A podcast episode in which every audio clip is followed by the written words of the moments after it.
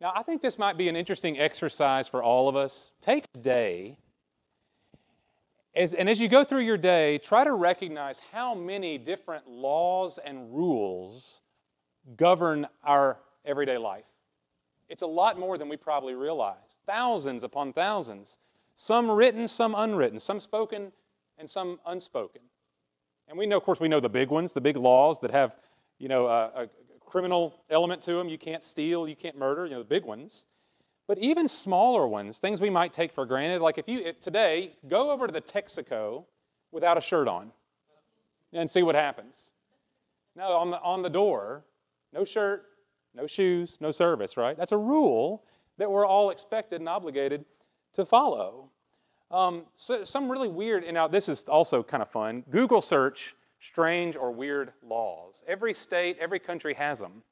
Some laws that were passed like 200 years ago and were never repealed for some reason. You know, like you, you in, some, in certain places, you can't let your donkey sleep in the bathtub. That's an action. That's, I, I looked that up. That's real. You can't spit in public after sunset in certain parts of the world. You know, things like that. I think we would, even though some of that is silly, and some laws we really treat more as suggestions, like the speed limit. The truth is, that wasn't meant to be funny. I'm, I mean, I'm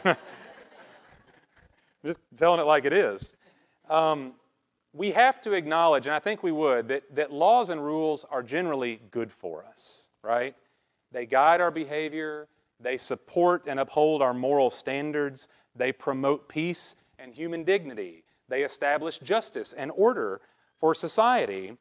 Laws and rules also govern pretty much everything about religion for most people.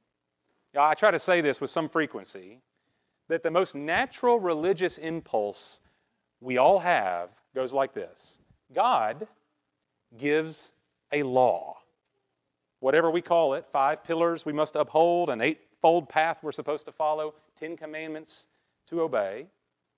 And y'all, to the degree that we obey that law, God will bless us and give us His favor. He'll accept us. And so, if you want to be a good person, if you want to be moral and religious, if you want to go to heaven, it's a simple recipe. Just obey God's law.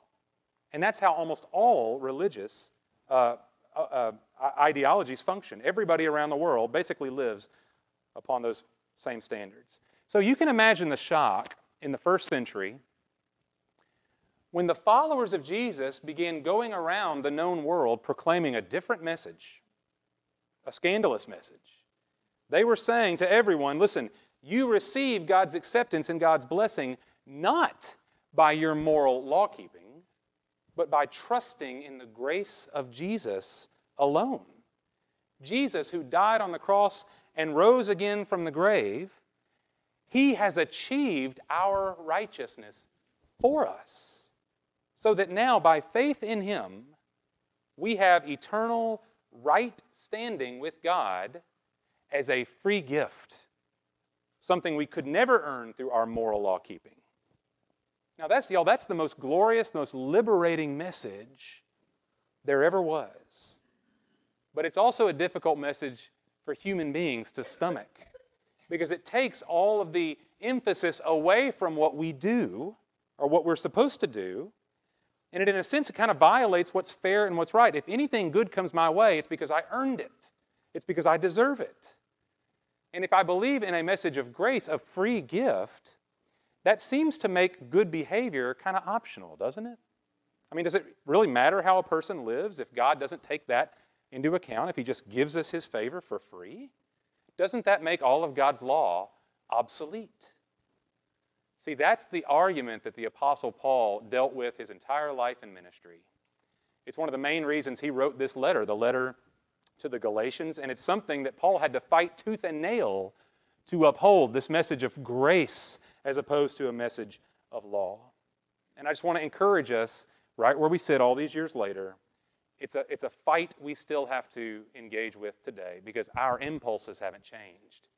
Every morning, I wake up thinking that I've got to earn my way to God.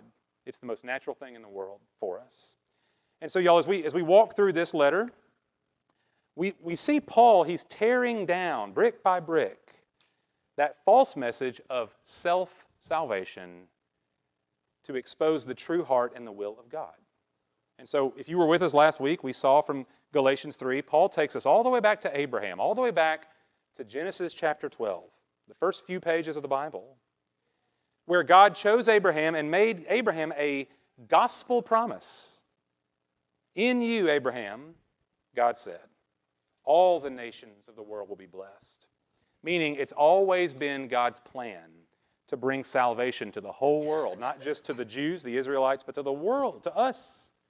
And it's a plan that has been fulfilled in the sending of Jesus.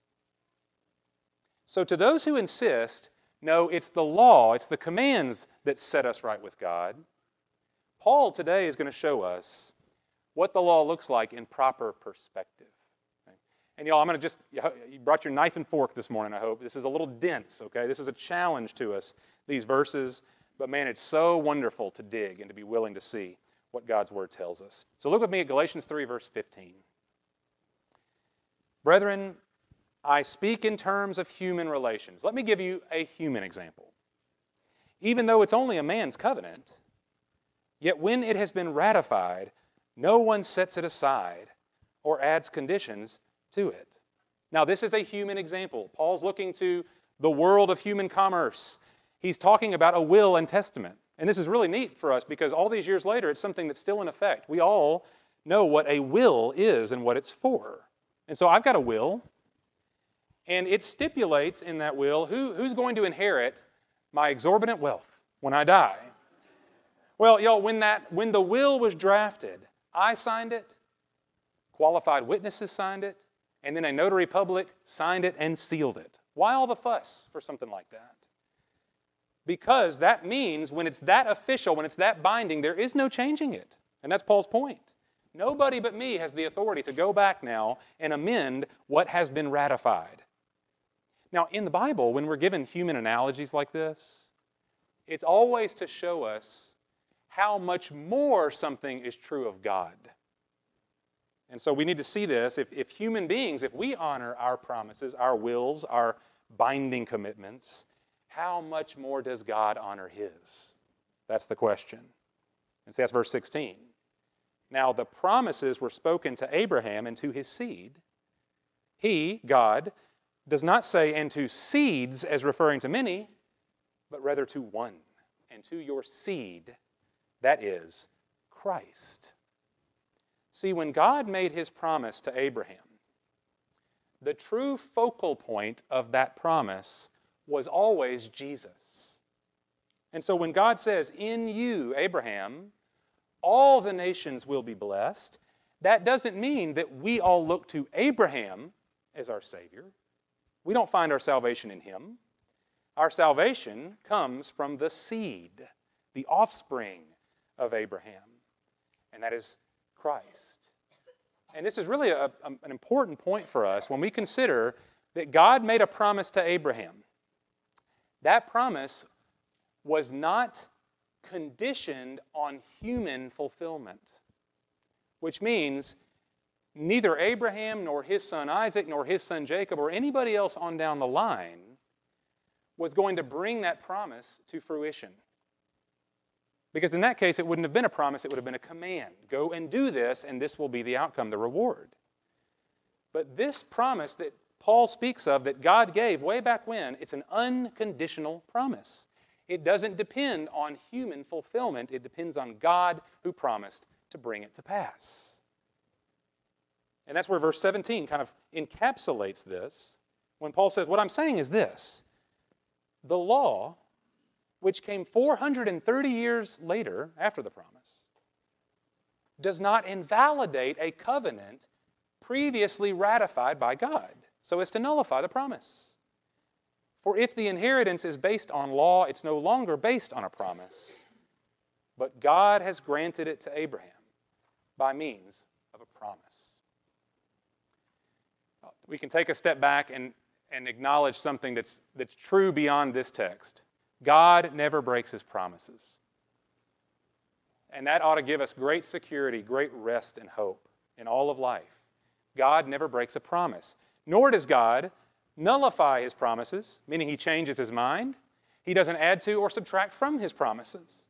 And that's the point here. If the law, which was given to Moses, came in 430 years after that promise that God gave Abraham, the law cannot invalidate the covenant that God had already made. It simply makes no sense that the promise would be invalidated years later by something else God did and said. So th- there's a couple of threads here at work already in this, this um, argument that Paul's giving here. Paul is comparing all of this to a will, a document that promises an inheritance. And that's the language he uses in verse 18, what we just read. Paul calls the blessing of God's grace our inheritance. And so the question becomes it's it, the, the gift and favor of God that comes down to his children, to those who belong to him, does that inheritance come down to us through our obedience to the law, or does it come through the grace of God's promise? It has to be one or the other, it cannot be both. And so, if we stand here and say God's inheritance, His favor, His blessing, His eternal uh, acceptance of us, if it only comes to those who keep the law, then we have, we have to say that God somehow has changed the terms on us. God has nullified His own promise. His previous covenant is now invalid, and a new standard has taken its place. It's no longer a promise, it's now a command. It's no longer unconditional, it's now conditioned upon your obedience to the new standard, your perfect obedience. Y'all, uh, that classic U2 song called One, there's a part in that song where Bono says, You ask me to enter, and then you make me crawl. And that would be kind of like what Paul's saying here. If somehow God gave a law that invalidated or superseded his prior covenant promise, then it's like God inviting us into His presence, but you've got to crawl your way through the door. You've got to get your way in and subject yourself now to the old way of human earning rather than the new way of grace. And so the, the law cannot undo the promise. For one, the promise outdates the law by almost 500 years. And secondly, it's the nature of God that's at stake. If God breaks his promises, he is no God at all. He's not worthy of our worship, and certainly we can't trust him because who's to say he wouldn't pull the rug out again? Y'all, this inheritance, the grace of salvation in Jesus Christ, is a gift that is secured for us by God's promise. It's not a reward we have to earn through our obedience. And we will preach that message till we're blue in the face and dead in the ground, okay? And never apologize for it. We receive all of God's grace through faith. But here's where the, we, you know, there's a twist in the narrative where Paul is dealing with these detractors, people who are doubting and casting aspersions on him and his message, who would come in at this point and say, wait a minute, wait a minute. Why would God go to the trouble of giving the law at all in that case? And this would have been a sticking point for them. The fact that God gave the law to Israel all, the, all those years later, that is proof that the law is essential for us if we're going to be accepted, if we're going to be saved. If obedience to the Ten Commandments does not justify us before God, then what purpose does it serve at all? Why is it even there to begin with? And Paul, in his typical brilliant style, is prepared for this question. It's something surely he's dealt with already. He asks it himself in verse 19 Why the law then? Answer It was added because of transgressions, having been ordained through angels by the agency of a mediator, until the seed would come to whom the promise had been made. Now, a mediator is not for one party only whereas God is only one. Huh? you know, I, I, mentioned this as an aside last week how the Bible does not insult our intelligence, but sometimes maybe we wish it would. Maybe we wish that uh, the Bible was always absolutely perfectly clear and obvious in its interpretation. Sometimes, y'all, we just have to really dig. And let's, let's just let's, let's dig a little bit. This is dense, but it's wonderful. Paul asks the question why did God give the law? What is its significance? What's the true purpose of it? And then he answers that question. He says the law was brought in to address our sins, but not in the way we might expect, and not for the purpose we might expect. Because, he tells us, the covenant of law was meant to be temporary and also inferior to the covenant of promise. And let's, let's unpack that just a little bit. Paul says the law was ordained through angels by the agency of a mediator. He's talking about Moses. Moses, to whom the law was given, he was a man who stood, in a sense, between God and the people of Israel. He was their intermediary, their go between, the deliverer of the law. Until, Paul says, the seed would come to whom the promise had been made. That's Jesus. So the law, of course, is serving a vital and necessary purpose, but Paul wants to make clear that the law was never meant to be an end in itself. It served in preparation for the coming of Christ. And, he says, a mediator like Moses is required when there are two parties involved. Moses stands between God and the people as their mediator, two parties. But Paul says God is only one, which means that in terms of the covenant promise, God spoke directly to Abraham, and God committed himself to fulfill his own promise unconditionally, without human supplement, without anything that we did in some, in some sense to earn our way into it. God said, I will make the promise and I will fulfill it. See, the law depends on a mediator, the promise does not. And so, what Paul, I think, is saying here is that the covenant promise, the promise of grace, which comes unconditionally from God, it's not only unconditional, but it's also permanent. It's eternal. It brings us eternal life if we believe in Jesus. The covenant of law, by contrast, is conditional and it's temporary. Now, Paul is smart enough to anticipate the arguments to this that if the law is inferior to the promise, then the law surely serves no good purpose at all. What's it even for? Or maybe worse than that, the law is a bad thing because it actually confuses the promise and contradicts God's grace. Why would God add it in if all it does is confuse us as to the terms of our religious life and acceptance before God? Right? And so, Paul, again, he asks the question that he wants to argue against. Verse 21. Is the law then contrary to the promises of God? May, no. May it never be, Paul says. By no means. Y'all can participate. I appreciate that every now and then. Not, not too much, okay, please, but within reason, I, I think it's pretty, pretty awesome. Thank you. May it never be.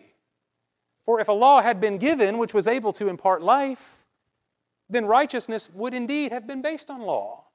Y'all, the, the law of God is not contrary to God's promise.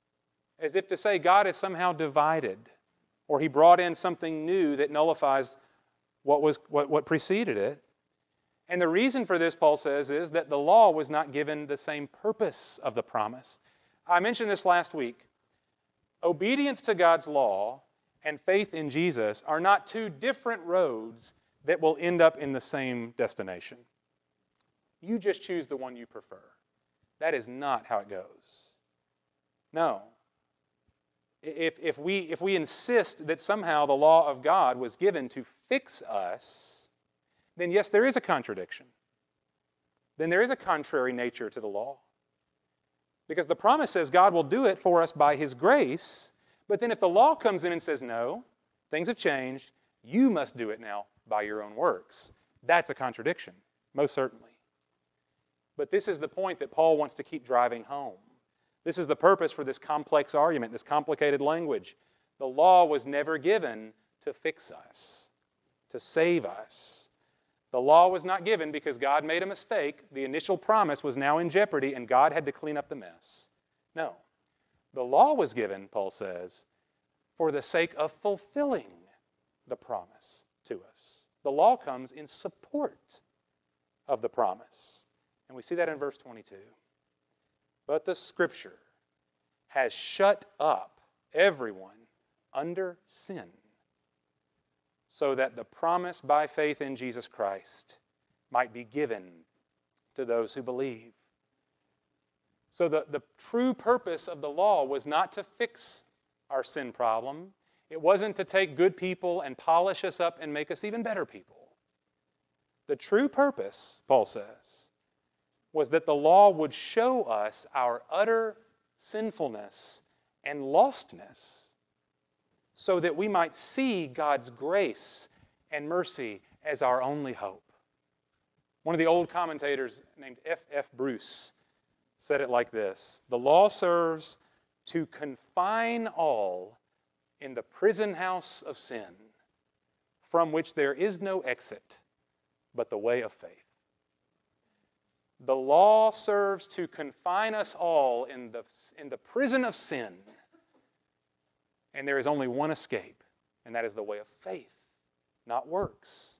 So, y'all, maybe if this makes it a little bit more practical, you might go to lunch today after church and walk upon a restaurant that's got the Ten Commandments out front. A lot of them do. And that's fine, that's great. Or you can turn to Exodus chapter 20 if you're so inclined, and you can read all about the Ten Commandments. We know at least generally what they say, if not having learned them by heart in elementary school. Okay, take the Ten Commandments. If you read those Ten Commandments, you're not reading God's recipe for your salvation.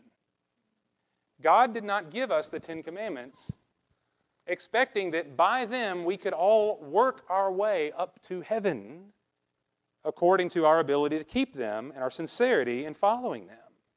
And that's Paul's point here. The ultimate purpose of the commandments is not to save us but to show us the perfect light of God's righteousness and how unrighteous we are by contrast.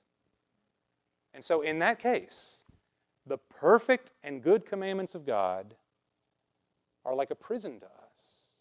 We're imprisoned because we're un- incapable of keeping them. Our sin holds us under what Paul calls the curse of the law, which is what we saw earlier in Galatians 3. The curse of the law because sinners cannot keep it, we are imprisoned under its consequences. That's his point. And y'all, as terrible as that sounds, as bad news as that appears, it's actually a wonderful gift. And Paul here in Galatians 3 wants to see it as a gift that our despair within this prison of sin has one resolute and clear purpose. So that, this is Paul's words, so that, purpose statement, so that the promise by faith in Jesus Christ might be given to those who believe. The law cannot save us, it was never meant to, but it can bring us to the only one who can. The only one who saves, Jesus Christ, is the end of the law. He's the goal of everything the law is meant to bring us to. So, y'all, when, when Paul says the law shuts us up under sin, it reveals our badness. He's not saying that the law itself is a bad thing. No, the law is perfect.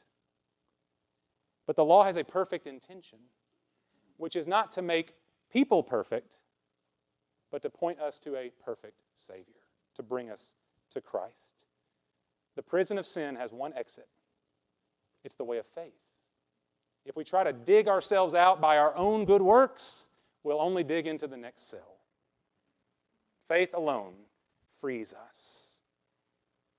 And so when we come to a perfect Savior, Paul says, the law has achieved its one true purpose, its ultimate purpose.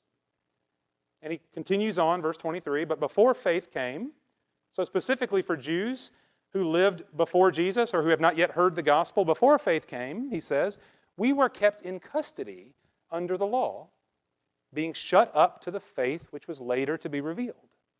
Therefore, the law has become our tutor to lead us to Christ so that we may be justified by faith.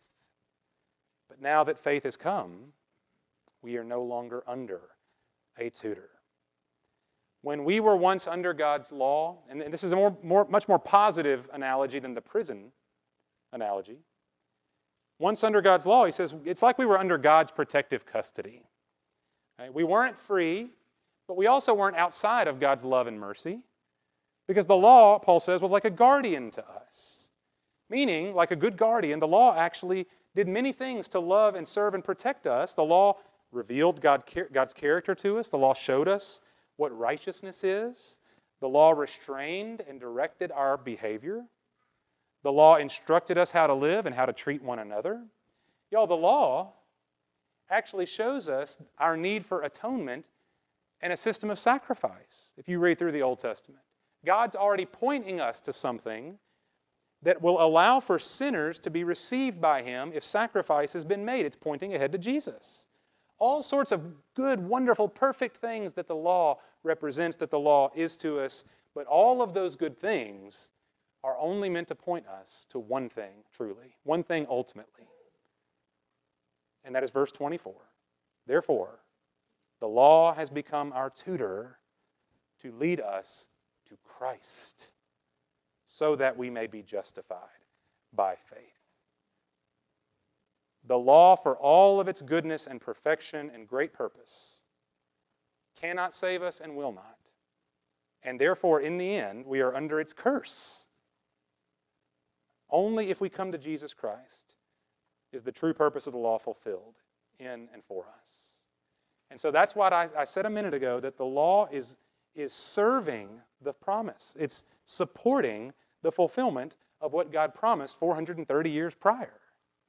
Or to say it positively, the law is our guide, our trainer, our teacher, our guardian, our tutor, all designed to bring us to our Savior. And now that faith has come, Paul says, we are no longer under our tutor. So that brings us back to a question I posed earlier as we close. Does that mean that good behavior counts for nothing? Does that mean that God's law, if we're no longer under the tutor, the law, is God's law irrelevant somehow now? And the answer is no. That the, the ten, let, us take the Ten Commandments as most prominent. Y'all, the Ten Commandments still perfectly reflect God's righteousness and our command, our expectation for righteous behavior. Read through them on your own. There's nothing wrong or defective or less than or obsolete about God's moral law. And that's not Paul's point to say that it doesn't matter how you live, it doesn't matter what you do anymore. No, what he's saying is this if we are no longer under the tutor, under the law, that means that the law is no longer our grounds for God's acceptance of us. That's what it means. Good behavior and religious activity is not something you can use to put God in your debt. You cannot earn his favor. You were never meant to. Paul is clear, the scripture is clear. We receive God's favor, his blessing, his grace, once and for all forever, by faith in Jesus Christ. And so, y'all, this is, this is a question that will have its answer when we get to chapter 5. But I don't want to wait till then because I, I just, it's been nagging me all week, okay? So give me 60 seconds here as we close. I do want to ask this question in relationship to the last one. Okay, we're no longer under the law because faith has come. So what do we do with the law? And again, think about the Ten Commandments, just for clarity's sake. What do we do with it? Is it really irrelevant? Does it really matter? Right? The Bible gives us an answer to that, and it's actually a better answer than we might assume. 1 John chapter 5.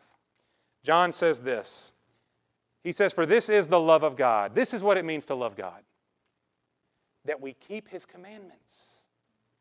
And His commandments are not burdensome. For whatever is born of God overcomes the world. And this is the victory that has overcome the world our faith. That is such an important scripture. How do we love God? I mean, practically, day by day, you can't just feel it in your tummy. How do you love God? What do you do? John answers the question. He says, Obey him. Obey, do what he says, obey his commands. But you notice this little twist there in the narrative? And his commands are not burdensome. And y'all, that is a different category for most of us because we can't imagine a law being non burdensome, a law that does not weigh us down.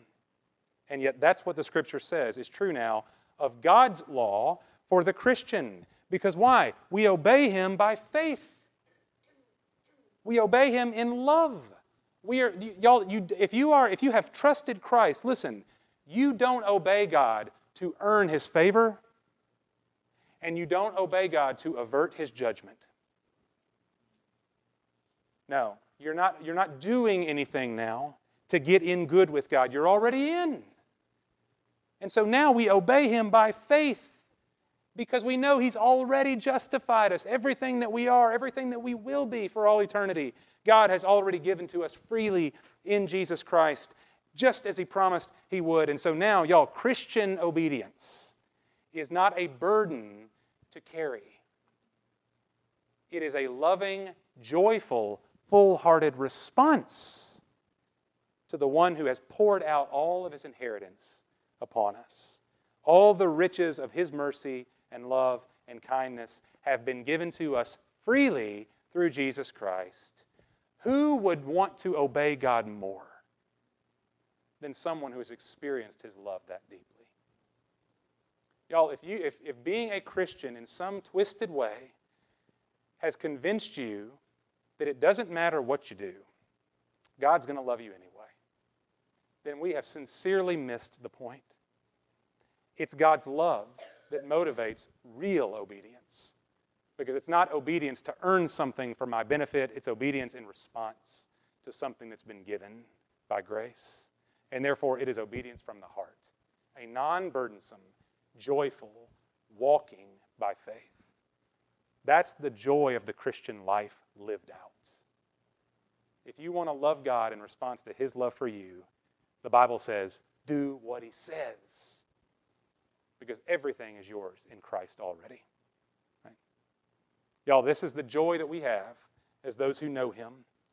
We enter in, we are invited in by grace and never again forced to crawl. We are invited in as sons and daughters, a gift, a gift that we now receive. And as any good father would delight in his children, God delights in those who, receiving him, also delight to obey him. May that be true of us, his church as we pray.